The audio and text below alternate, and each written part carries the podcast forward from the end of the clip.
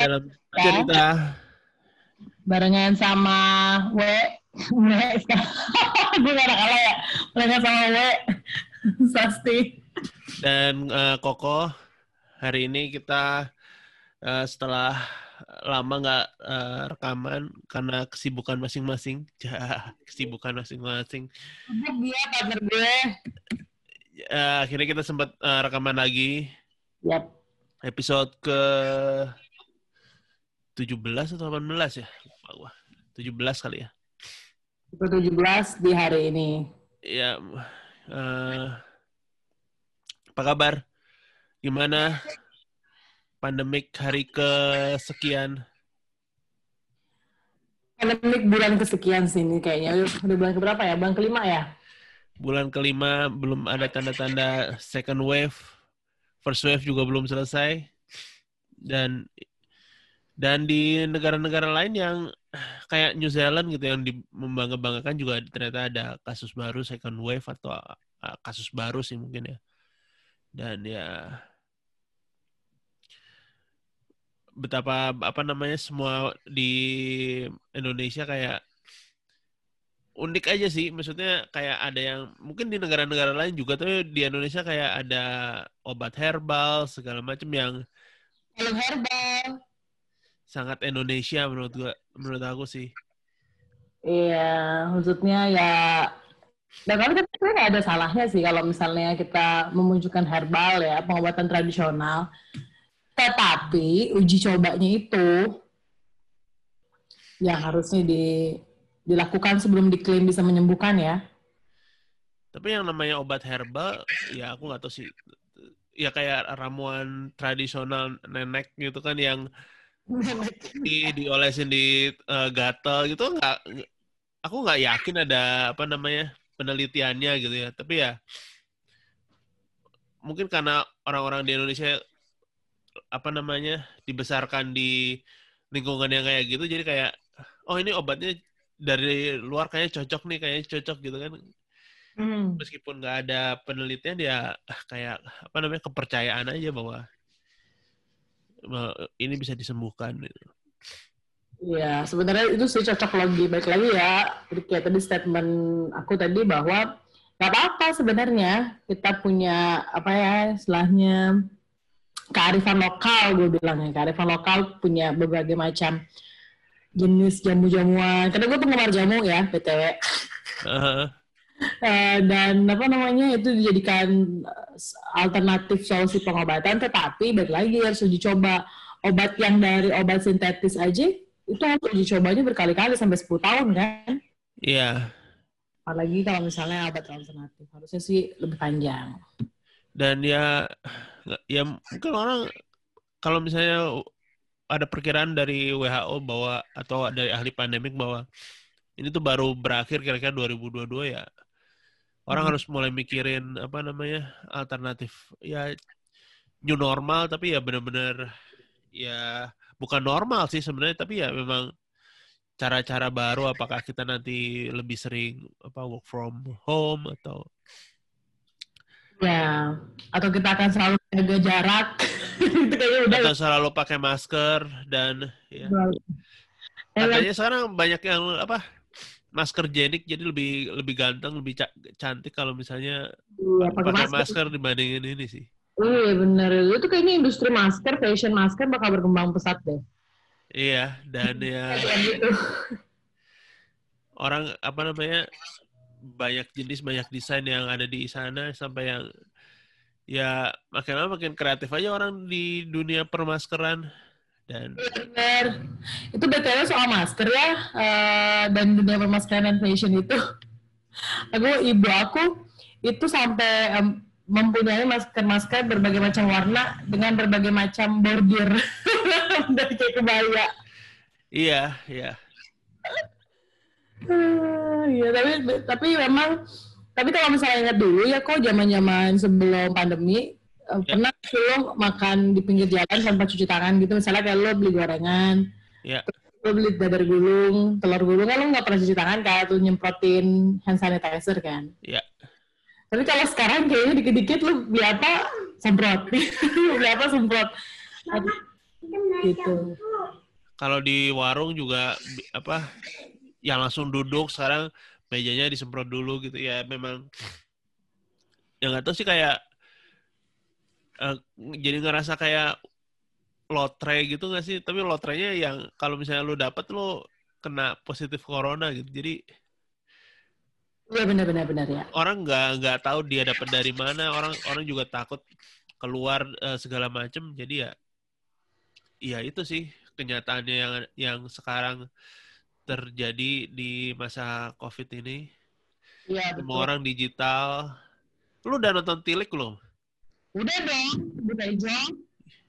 gimana menurut lu Gue eh, gue cukup berhibur ya, karena terlepas dari semua pandangan disuruh edukasi lah, disuruh apa namanya lebih gender sensitif lah. Gue merasa itu cukup menghibur tengah pandemi udah mulai sumpek kan. Tapi sebenarnya nggak ada pesan moral apa apa sih ya cuma cuma cuma film ya cukup Ya, actingnya cukup bagus, cukup natural buat apa namanya yang orang nangkep oh itu sebenarnya stereotip eh, apa namanya perempuan ya betul. suka gosip segala macam. Iya, ya itu namanya film gitu. Ya orang apa ya? Ya kita nggak bisa mencegah orang menangkap apa dari film tersebut ya. Cuma untuk sebuah film pendek ya kayaknya diskusinya lebih panjang daripada filmnya ya nggak sih? Iya benar. Udah berhari-hari ya diskusinya ya. Berhari-hari hampir seminggu ini diskusinya mulai dari yang paling awal-awal tuh mulai yang lucu-lucu diskusinya sampai yang sekarang agak-agak serius kan. Karena Iya. berantem makanya ya nggak tahu lah gue. Tapi gue sebagai penikmat film yang dan juga orang yang sedang belajar bikin film-film pendek dan dokumenter, gue ngerasa kayak itu tuh pasti effortnya luar biasa. I mean like pa- pada saat mereka bangun plot cerita, karena dia plot twist kan ya, dia nggak bisa ketebak ujungnya. Terus kemudian uh, pada saat mereka proses syuting, pada saat mereka kemudian proses editing, sampai akhirnya promosi kayak sekarang, gue rasa Eh, tim yang kerja di belakang mereka, di belakang film Tilik itu perlu diapresiasi tanpa perlu terlalu banyak noise gitu. Ya dan eh, mereka nggak kalau nggak salah nggak promosi apa gitu, tahu-tahu tiba-tiba viral tilik eh, di sosial media dan ya ternyata semua orang suka, semua orang bisa relate dengan apa namanya ibu-ibu yang eh, di apa naik truk itu Hmm, benar. dan ya lu merasa diri lu sebagai siapa di sana? Kenapa? Diri lu sebagai siapa di apakah sebagai Butejo, Yu, Yuning? Gue merasa gue adalah ibu-ibu yang paling depan. Lu tau gak? Ibu-ibu yang paling depan yang mukanya kelihatan doang tapi dia gak komen apa-apa, yang ngomong apa-apa. Pengamat, pengamat. pengamat, pengamat. Lihat di depan kan yang kalau misalnya di thread ada ibu-ibu paling depan banget. Yang mukanya kan mencoba untuk senatural mungkin karena kamera mungkin di depan dia banget. Iya, iya, iya. iya. gue adalah ibu-ibu itu. Eh bagus sih ya maksudnya ya tilik ya di, di mas ya apa namanya aku nggak yakin kalau misalnya bioskop masih ada gitu orang bakal karena semua orang butuh hiburan jadi pas bioskop nggak ada eh, film-film juga apa namanya semuanya digital dan segala macam ya tiba-tiba ada tontonan eh, semacam tilik ini ya orang jadi kayak oh ya kita terhibur itu lucu sangat sangat relate dengan kehidupan sehari-hari kita Iya benar. Tapi lo bakal lo eh, pernah gak sih lo berpikir kok bahwa setelah ini mungkin karena kita terbiasa nonton di TV digital, di layanan akses film digital, kita jadi kalau mungkin bioskop buka lagi agak berpikirnya panjang kali ya ke bioskop ya. Eh, kalau misalnya COVID-nya hilang bener-bener hilang, aku rasa sih nggak tetap sama sih. Apa namanya?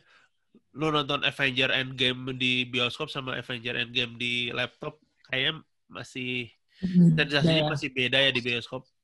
Cuma ya se- semasa COVID ini ya kayak di Korea Utara gue baca kemarin yang orang duduk di AC Starbucks saja bisa menulari 27 orang karena mereka nggak nggak pada pakai masker.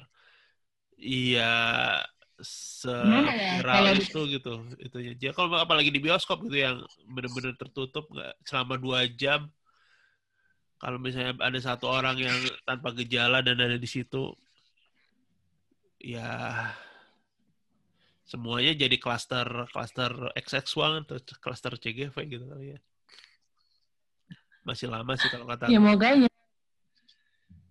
Iya sangat-sangat masih lama. Makanya kayak ya mudah-mudahan sih setelah ini itu uh, apa namanya COVID ini bukan lagi jadi pandemi ya. Maksudnya kalau ketika sakit COVID ya dia sedang sakit COVID aja gitu. Iya, ya. Tapi yang kemarin kayak yang apa? Unair itu apa sih? Vaksin atau obat sih? Obat ya? Obat, obat. Tapi mereka sedang ongoing project dua sih, obat dan vaksin. Tapi yang kemarin baru selesai, yang akhirnya nimbulin lagi pro kontra sehari setelah selesai itu adalah obat. Karena itu kurang itu kurang penelitian.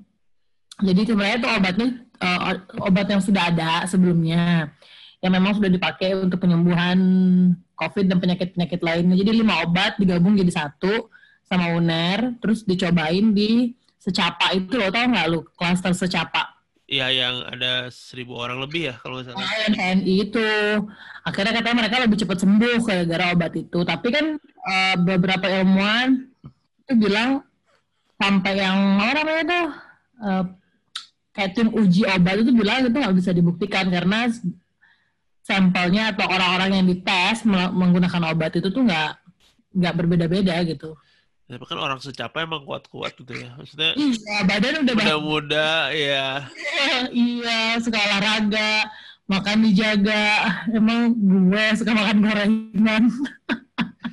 Ya dan ya orang ya mak- makin apa ya maksudnya entah ya ada dua sih maksudnya ada yang orang jadi semakin terbiasa work from home eh, nyantai-nyantai aja terus tapi ya di umur gua yang sekarang ini jadi kayak ya ya udahlah kalau misalnya memang stay di rumah tapi kalau misalnya apa Gen Z yang atau ya malah di kosan atau di mana di rumah orang tua yang ah bosan nih mau mau keluar mau nongkrong sama orang ya. Aku rasa sih atau yang punya anak yang eh, apa pengen jalan-jalan sama anaknya ya lebih lebih challenging aja sih menurut aku bahwa untuk stay di rumah. Jadi bisa dimengerti bahwa apa untuk stay di rumah kadang-kadang ya emang perjuangan juga gitu. Kalau misalnya orang bilang oh nggak nggak bisa stay di rumah? Ya kalau misalnya di rumah eh, apa namanya nggak nyaman atau ap- apa gitu ya mau nggak mau ya orang tergerak untuk keluar gitu kan meskipun dia tahu sendiri bahayanya seperti apa Iya bener itu. Di rumah tuh susah banget bro. Bosen kadang-kadang. Terus apalagi kalau anaknya udah sekolah ya gue bisa ngebayangin tuh anak-anak yang eh, orang tua yang anak-anaknya sekolah. Gimana rempongnya mereka. ya dan itu kesulitan sendiri sih sekolah online yang ya nggak semuanya bisa dapat akses internet juga. Terus kayak beberapa ada yang pakai HT terus ada di satu RT RT di Jakarta ada kayak Pak RT-nya nyewa IndiHome terus kayak apa namanya belajarnya di luar apa pakai wifi yang sama kayak gitu. Ya banyak yang kreatif kreatif kayak gitu yang eh, dibutuhin orang di masa eh, apa namanya pandemik ini untuk ya kesulitannya. Apalagi katanya ekonomi kan udah eh, resesi kan. Hampir resesi. Kalau misalnya kuartal sekarang ini minus lagi resesi beneran. Iya dan ya macam-macam sih ada apa? Eh kayak ada yang dirumahkan ada yang apa gajinya mungkin dipotong dan ya ya semuanya berjuang lah dengan caranya masing-masing untuk apa namanya untuk bisa survive di tahun 2020 ini Iya betul. dan ya apa ya ya ya salah satu hiburannya ya kayak tilik itu ya Bener ya nggak usah banyak mikir kan. ya dan bentar lagi kan eh, Indonesia mau kedatangan apa Disney Plus ya Hmm. dengan segala hiburannya film Disney ya mungkin semakin betah di rumah sih ya tapi ya kalau orang butuh interaksi lu pernah gak sih pakai Zoom atau apa pun cuma buat sekedar ngobrol Hmm, belum, hmm, belum sih. Kayak pernah, pernah, pernah. Gue sama tim gue. Sorry, sorry, gue ralat. Pernah, di, tapi itu di awal-awal pandemi. itu kan tuh tim kan maksudnya ada ada ada purpose gitu nggak nggak sekedar apa ya menggantikan ngobrol-ngobrol di kafe kayak Uh, cuma buat nyanyi-nyanyi doang. Jadi kita kumpul, karena, karena kan kita biasa ketemu di kampus kan. Kita bisa kemudian nggak nggak ketemu lagi, udah kita nge-zoom yuk. Terus ada satu orang yang memang bisa main gitar, ya udah kita nyanyi-nyanyi. Gitu doang, nggak jelas kan. eh, rasanya gimana maksudnya apa, apa- nggak emang nggak nggak sempurna tapi apakah bisa menggantikan atau ya eh, sebenarnya memang ada sesuatu yang butuh butuh tatap muka untuk dilakukan kayak ngegitar-gitar kumpul-kumpul gitu nggak bisa sih, gue ngerasa itu nggak akan pernah bisa tergantikan. Karena aneh gitu loh, kadang yang main gitar suaranya nggak kedengeran gitarnya, kadang lu mau ketawa bingung gitu kan. ada pause Ada pause-nya gitu. Jadi ya nggak nggak bisa lah, nggak nggak menggantikan. Iya sih, ya, it- ya itu tapi ya kayak apa namanya kafe-kafe juga udah mulai menerapkan protokol kesehatan istilahnya. Ada juga Iya. kemarin katanya yang apa Bali udah mulai pariwisata juga. Aku juga Udah kan menteri udah rapat di Bali kan, mana sih? atau klaster baru kan ya berharap berharap yang terbaik karena kemarin baru 17 Agustus 75 tahun negara ya, untuk pertama kali juga apa upacara gua upacara virtual sih Iya. iya dan aku nggak tahu aku lupa kalau misalnya di kemarin eh, Pak Jokowi upacaranya gimana ya virtual juga. Eh, Kak Pak Jokowi ada di Istana Negara, cuman ini sedikit sekali nggak ada tamu undangan. ya cuma pena- penarikan apa naik bendera terus apa nyanyi Indonesia Raya terus ini kan nggak nggak tamu undangan nggak harus hadir di sana gitu kan kalau nggak salah Tidak hadir di sana sih tepatnya. dan ya ya itu dan kadang-kadang kayak kayak ledakan di mana di Beirut Lebanon itu kan juga tahun 2020 kayak nggak cukup pandemik doang ada ada aja ya kejadian-kejadian yang bikin ya geleng-geleng aja kayak kayak ada plot twistnya juga kayak tilik tiba-tiba Mm. ada pabrik yang Meledak. tapi itu apa ya hep, apa maksudnya eh, betapa banyak kamera yang merekam di kejadian di Beirut Lebanon itu gara-gara udah duluan kebakar terus tiba-tiba ledakan itu dan kalau nggak salah sekarang apa Lebanon jadi nggak stabil kan maksudnya pemerintahannya segala macam juga Oh iya, ya pastilah ya. Itu sampai kayak begitu. Gue ngeliatnya kayak di film-film itu. Film-film kartun yang biasa kalau ada eh, orang lempar bom, duar. Jadi kayak ada efek ekonya gitu kan. Iya. Dan ya ya maksudnya aku aku aku nyangka sih bahwa sih ya apa namanya kejadian itu nggak akan ya cuma sebagai satu insiden bencana yang terpisah tapi ternyata ada efek apa namanya bola saljunya juga di sampai apa perdana menterinya mengundurkan diri terus protes juga terkait apa namanya penanganan pemerintahnya dan ya.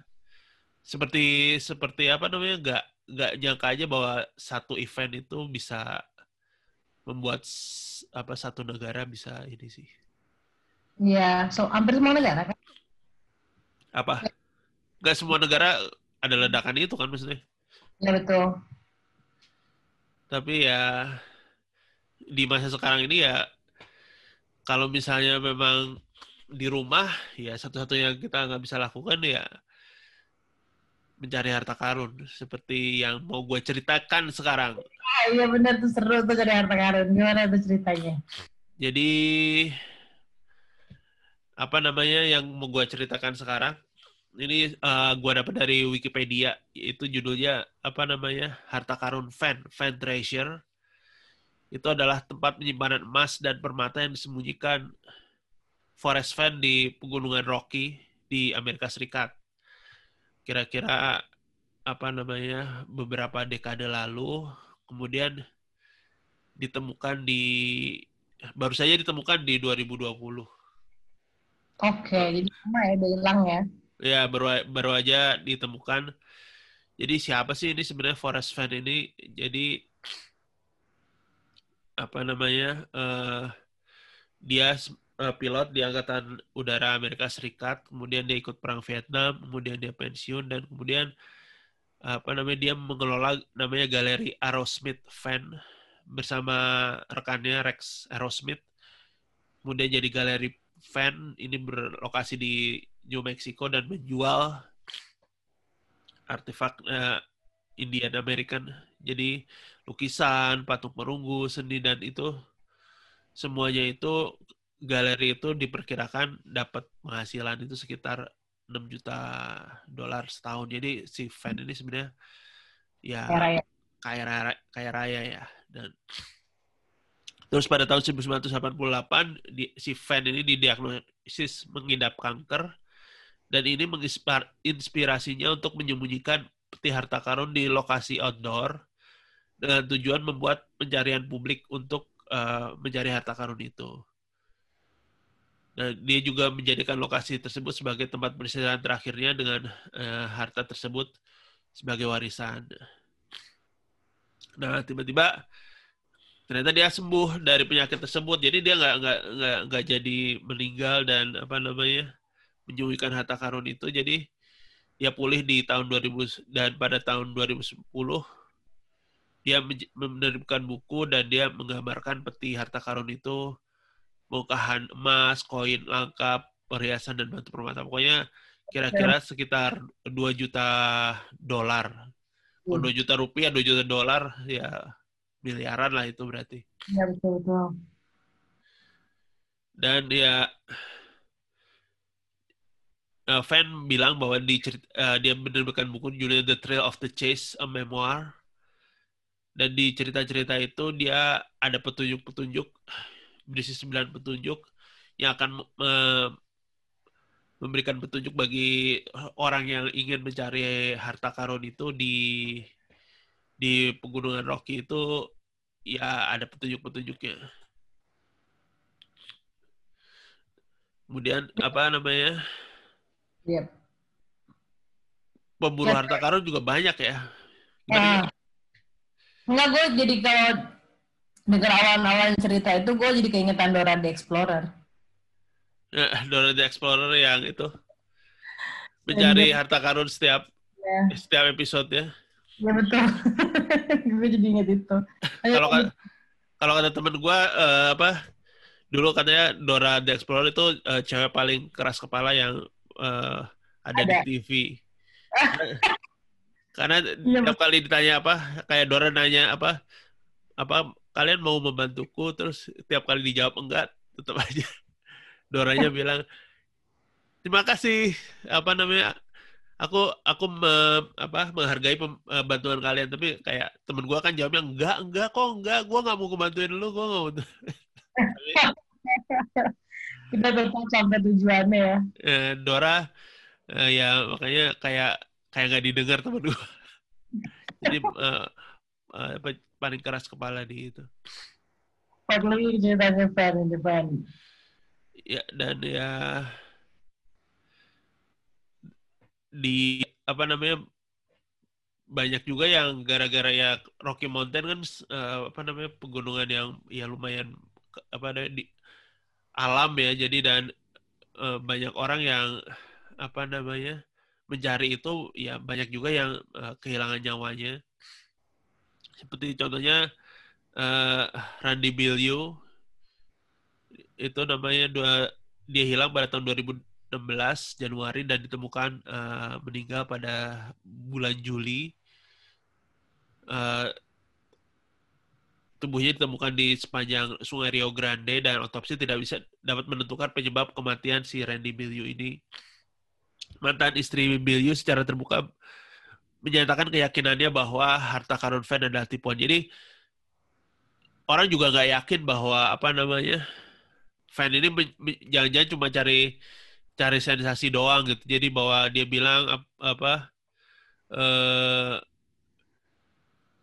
ada dia menyembunyikan uh, harta karun di tahun eh, 2010 itu tapi cuma apa namanya buat biar viral kali ya.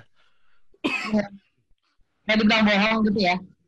Jadi nggak nggak ada bukti bahwa uh, apa namanya benar-benar ada di uh, pegunungan Rocky itu. Tapi fan bilang ya beneran kok ada bahwa ya ngapain juga gue nyembunyiin uh, harta karun yang bisa menyebabkan apa namanya uh, kalau misalnya kalian pengen menyembunyikan itu gitu. Ya, Kemudian ya. ada juga uh, Jeff Murphy, umurnya 53 tahun yang dia jatuh dari lereng yang curam dan dia di, dikabarkan memang sedang mencari harta karun itu ketika apa namanya uh, dia dilaporkan uh, hilang. Oke. Okay. Terus jadi ada korban ya. Ya, jadi ya nggak main-main juga bahwa di Rocky Mountain itu ya emang orang ya orang kayak nyari petunjuk di bukunya juga nggak yakin gitu kan nggak kayak main game ada ada petunjuk yang jelas lo harus habis ini ke ke mana lo habis ini ke mana gitu. Iya semuanya ya tebak tebakan aja bahwa oh mengira bahwa oh ini pasti kira-kira di sini kira-kira di sini dan dia ternyata ya akhirnya karena tahun ini ada yang nemu berarti ya berarti benar bahwa harta karun itu uh, sudah ada gitu. Uh-huh. Jadi ada ada juga itu ada juga pastor di direncanakan ternyata mobilnya ditemukan di jembatan Taos Junction. Uh, tubuhnya ditemukan sepanjang uh, Rio Grande. Kemudian ada Eric Asby ditemukan tewas di Sungai Arkansas, Colorado. Setelah arung jeram, rakitnya terbalik dan uh, apa namanya dia bertujuan untuk mencari harta karun, tetapi uh, nasibnya juga berakhir tragis. Kemudian ada Michael Wayne Sexton dari Deer Trail, Colorado. Dia ditemukan tewas oleh tim penyelamat pada 21 Maret 2020 bersama temannya. Temannya uh, apa namanya masih hidup.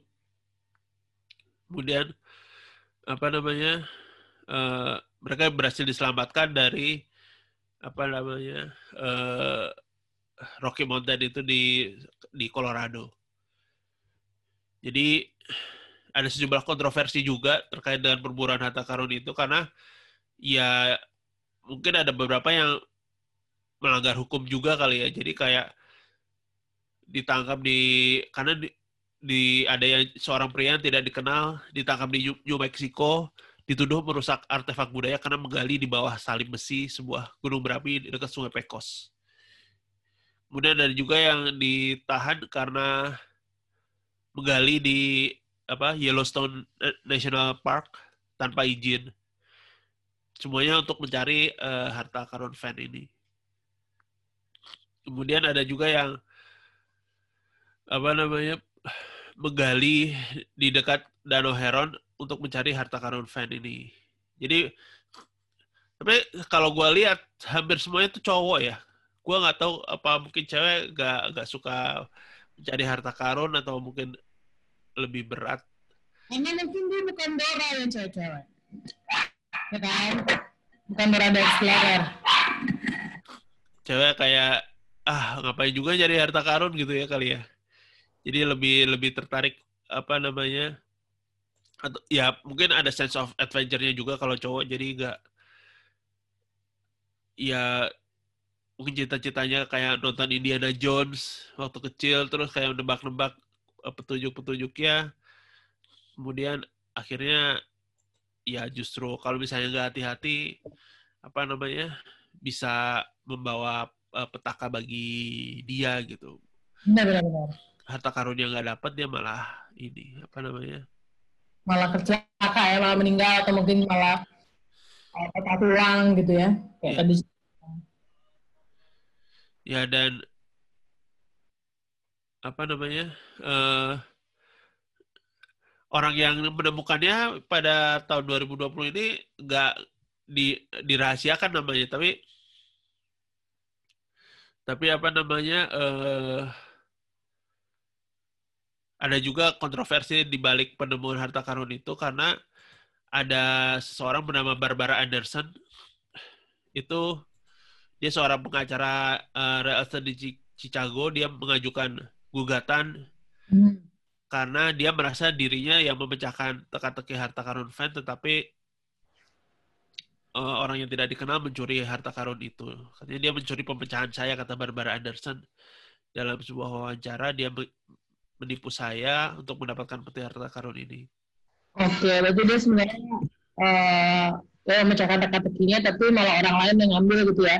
Ya, jadi dia menggugat supaya nanti pengadilan eh, harta karun yang bernilai 1 sampai 2 juta dolar itu diblokir sehingga tidak bisa apa namanya ditemukan. Dan dia eh, karena dia merasa dia menemukan pemecahannya dia berharap apa namanya bahkan eh, pengadilan berse- apa mau untuk apa namanya memberikan eh, harta karun itu kayak disita terus diberikan kepadanya semata-mata karena dia yang menemukan solusinya gitu. Jadi akhirnya di tahun 2020 ini fan eh, menemukan harta karun itu terus dia bilang ya jadi fan tahu bahwa harta karunnya sudah ditemukan karena yang menemukan itu mengirimkan foto-foto penemuan harta karunnya. Tapi Langsung direct ke fan gitu ya. Iya, jadi dia ya gua ngebayangin dia selfie gitu di depan harta karunnya si fan. Terus dikirim lewat WhatsApp mungkin. Nih harta karun lu gua udah temukan nih. Dan yang lokasi penemuannya ada ada di bawah kanopi hutan rindang di pegunungan Rocky, belum pindah dari tempat saya menyembunyikannya lebih dari 10 tahun yang lalu. Oke. Jadi si Fan kan sekarang umurnya 89 tahun ya. Jadi waktu dia menyembunyikannya dia juga udah cukup tua kali. Jadi apa namanya 79 tahun dan ya selama 10 tahun ini orang bertanya-tanya apakah harta itu nyata dan atau apa namanya cuma karangannya si Forest Fan doang terus dan ternyata di tahun 2020 ini ya mungkin salah satu berita baik yang ada di tahun 2020 ini adalah harta karun Forest Fan ini apa namanya ketemu setelah 10 tahun ada oleh seseorang yang tidak disebutkan namanya ya siapa tahu orang Indonesia kan Ternyata itu tuh gue. Tapi gue diem-diem aja kan. iya siapa tahu lu tapi Eh. lo Ya, ya. Kalau gue dapet itu gue langsung foto depan pegadaian.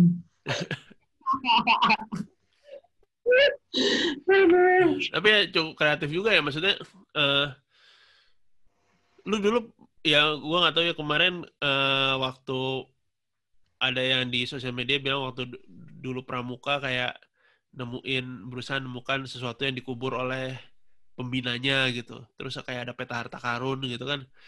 Waktu dulu pramuka kan mungkin orang tertarik kali ya. Lu ikut pramuka nggak sih? Pernah nggak ikut pramuka? Ya, gue gak pernah ikut pramuka. Iya, jadi ya kayak abis ini ke sini, abis pos ini ke sini gitu kan dan ya atau nyari di suatu tempat yang sudah di atau mencari telur pasca. Kalau kalau gue mencari telur pasca kalau zaman SD gue ikutan. Karena kan gue sekolah di sekolah Kristen kan. Eh, Ya itu ada. Kita main kita habis mulai kita baru sembunyiin terus nanti apa namanya sekelas itu nyari kira-kira teman sekelasnya sembunyiin telurnya di mana. Gak ada. iya dan ya ya mungkin semacam itu kali ya, cuma eh, nilainya lebih besar. Ya kalau kalau sekarang sih di rumah kali nyari HP, Ya, eh, ditaruhnya di mana gitu.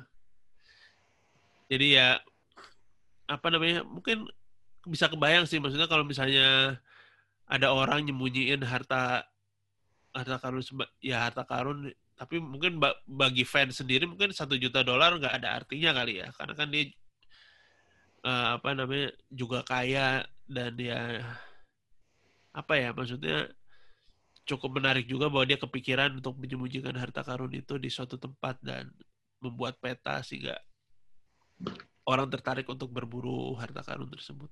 Hmm, betul. Kalau Indonesia mungkin bisa kali ya bikin kayak gitu. Tapi Indonesia itu sempat beberapa tahun kurang lebih tahun 2016, 2017 awal, eh 16, 2016. Lu ingat nggak sih orang Indonesia juga cari harta karun? Eh, lupa. Pokemon. Uh, harta karun apa ya? Pokemon. Oh, Pokemon. Kita tuh bawa HP ke mana-mana kayak lagi tracker sesuatu. Sampai di mana, sampai orang itu tuh bener-bener kayak adventurer yang lagi mau mencari sesuatu gitu. Karena gue ngeliat orang-orang pada nyari Pokemon. ya mirip kali ya. ya jadi ya memang ya gue juga uh, dulu juga nyari Pokemon di segala macam dan dia itu kan kalau nggak salah sempat jadi sensasi kayak sebulan dua bulan habis itu banyak yang udah nggak lagi uh, dan ya ya mungkin ya perasaan ya kalau misalnya Pokemon kan sebenarnya ada di mana-mana gitu dan lu pakai apa kalau ini kan kayaknya lebih lebih menantang gitu ya maksudnya orang cuma bisa menebak-nebak terus mungkin orang gue ngebayangin gitu orang nyari di Google Map kira-kira lokasi mana yang cocok dengan apa namanya uh, petunjuk yang ditinggalkan fan seperti apa. Eh, eh.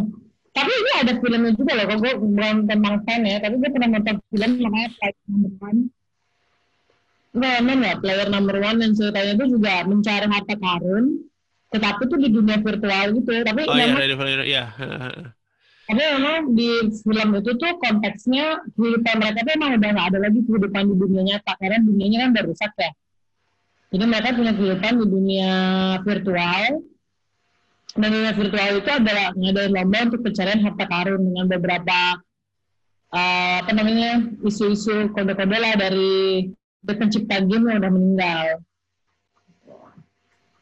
ya itu uh, lumayan ramai sih apalagi kalau Ready Player One kan banyak banyak apa karakter-karakter yang dari masa kecil lu kayak Sonic terus ada Sonic kayak lupa pokoknya ada ada tokoh-tokoh kartun yang uh, sebelumnya apa namanya jadi punya film sendiri terus gabung di situ untuk apa memerangi apa korporasi yang jahatnya di dunia virtual itu kan kalau nggak salah gitu. Ya benar. Ya jadi uh, per saat ini ya nggak tahu lagi kalau misalnya fan tiba-tiba kepikiran buat nyari apa nyembunyiin harta karun lagi. Tapi ya ya ya meninggalkan puisi lagi terus dan untuk yang ada petunjuknya tapi untuk saat ini uh, bagi yang mungkin orang Indonesia juga tertarik nyari ya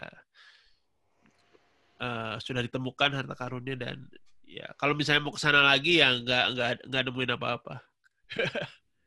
ya benar. ya. Jadi ya aku atau kalau di Indonesia kan nggak ada yang apa namanya ya mungkin nanti kalau misalnya ada miliarder yang kepikiran crazy rich people yang kepikiran seperti fan ini terus nyembunyiin di mana gitu alas roban atau mana gitu. Alas roban keren banget lu kayak alas roban astaga. Atau di mana ya uh, di Gunung Semeru? Ya kalau Gunung Semeru apa namanya kan bakal ketahuan turis jadi ya di suatu tempat yang di, apa namanya tidak tidak diketahui oleh apa orang sebelumnya. Udah lu sembunyiin di Bekasi aja lah kan planet planet lain memang ditemukan iya dan gitulah cerita tentang Forest Fan dan harta karunnya yang sudah ditemukan di tahun 2020 ini setelah 10 tahun terpendam di uh, Rocky Mountain. Iya. Oke, okay, uh, eh, kita ke cerita ceria. Ya, ceria yang selalu menghiasi hari-hari minggu-minggu kita. Cerita ceria kamu apa?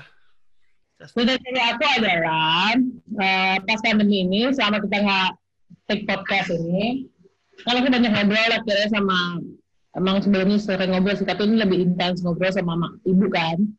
Uh-huh. Ini masih seputar ibu aku.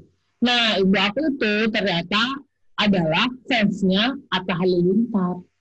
Oke. Okay. Sedangkan ibu aku tuh adalah uh, ini di ibu usia sekitar kurang lebih hampir 60 tahun ya. Ini hampir 60 tahun. Habis itu ya kalau misalnya dari ngeliat dari background pekerjaan segala macam sih kayaknya bukan entertain itu bukan entertainer bukan. Uh-huh. Nah, tiba dia nelfon terus dia ketawa-ketawa gitu. Dia bilang kamu tuh nonton yang Atta Ahli Lintar biar ketawa-ketawa. Terus aku kaget banget ternyata ibu aku adalah Atta Halilintar. Itu cerita ceria aku yang membuat aku makin mengetahui siapa ibu aku. Dan kamu mengetahui siapa itu Atta Halilintar? Hah? Apakah kamu ikutan ngefans Atta Halilintar atau atau gimana? Eh, kalau aku sih udah tahu Atta Halilintar itu siapa. Maksudnya udah udah udah pernah dulu ngelihat Asalinta pada zaman dia booming itu loh. Oke. Okay. Aku bingungin adalah ibu aku, karena itu nggak mungkin impossible banget. Maksudnya kalau perawakannya ya, itu kayaknya mungkin banget ibu aku tuh suka sama Asalintar. Iya. Suka cerita kamu apa kakak? Kalau uh, gua sih ya kemarin apa namanya ya Liga Champion sama Liga Champion sih. Liga Champion sekarang udah selesai. Yang menang Bayar Bayar Munchen.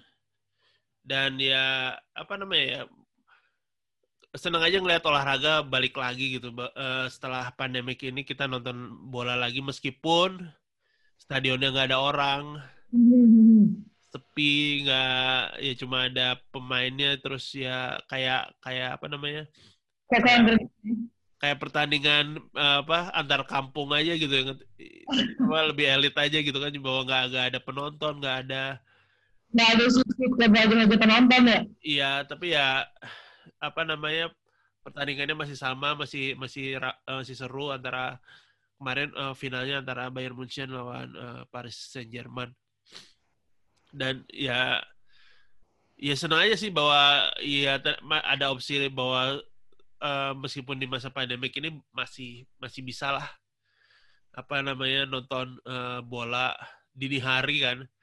Yeah. uh, masih masih ada sesuatu yang dari dulu apa tradisi. Sekarang uh, sejak pandemi ini nggak ada terus kemudian diusahakan supaya ada. Jadi kan dulu kan apa namanya ada dua dua dua babak lah apa home and away. Sekarang cuma jadi satu terus dan ya meskipun finalnya dari dulu emang cuma sekali sih cuma ya dari semifinal sampai perempat final kan jadi jadi cuma satu uh, pertandingan dan ya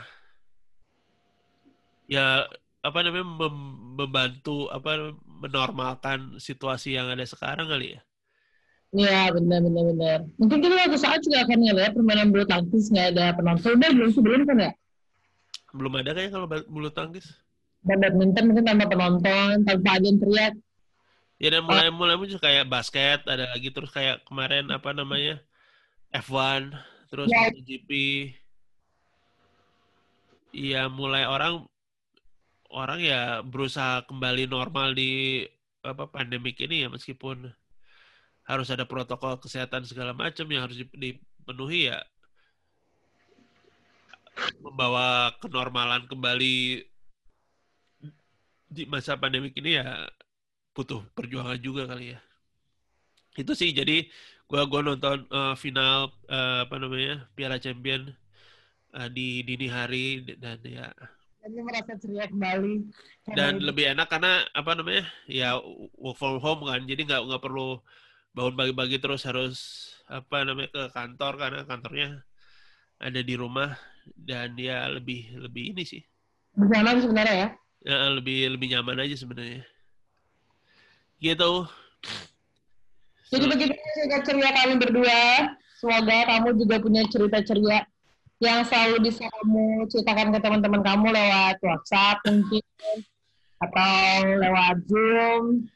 Iya, jadi ya mungkin lain kali apa namanya untuk uh, episode-episode berikutnya kalau misalnya itu kita bikin kayak apa ya kayak Google Form kali ya atau apa buat buat nyeritain cerita ceria kamu di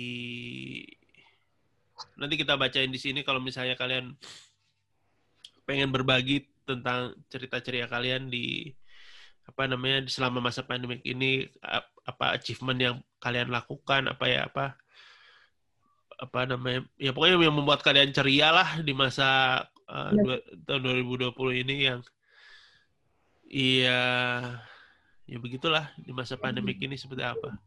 Gitu ya. Oke, okay. uh, eh, semoga uh, teman-teman yang mendengar podcast ini tetap sehat. Hmm. Dan, pas lagi itu dengan podcast, mudah-mudahan kamu selalu ingat pakai masker kamu di mana pun kamu lagi berada. Kalau lagi di rumah, jangan lupa untuk uh, sesekali bangun supaya matanya nggak sakit, lihat handphone terus. Oke, okay, sampai episode berikutnya. Teruslah berkarya. Dan ceritakan duniamu. Bye-bye! Dadah!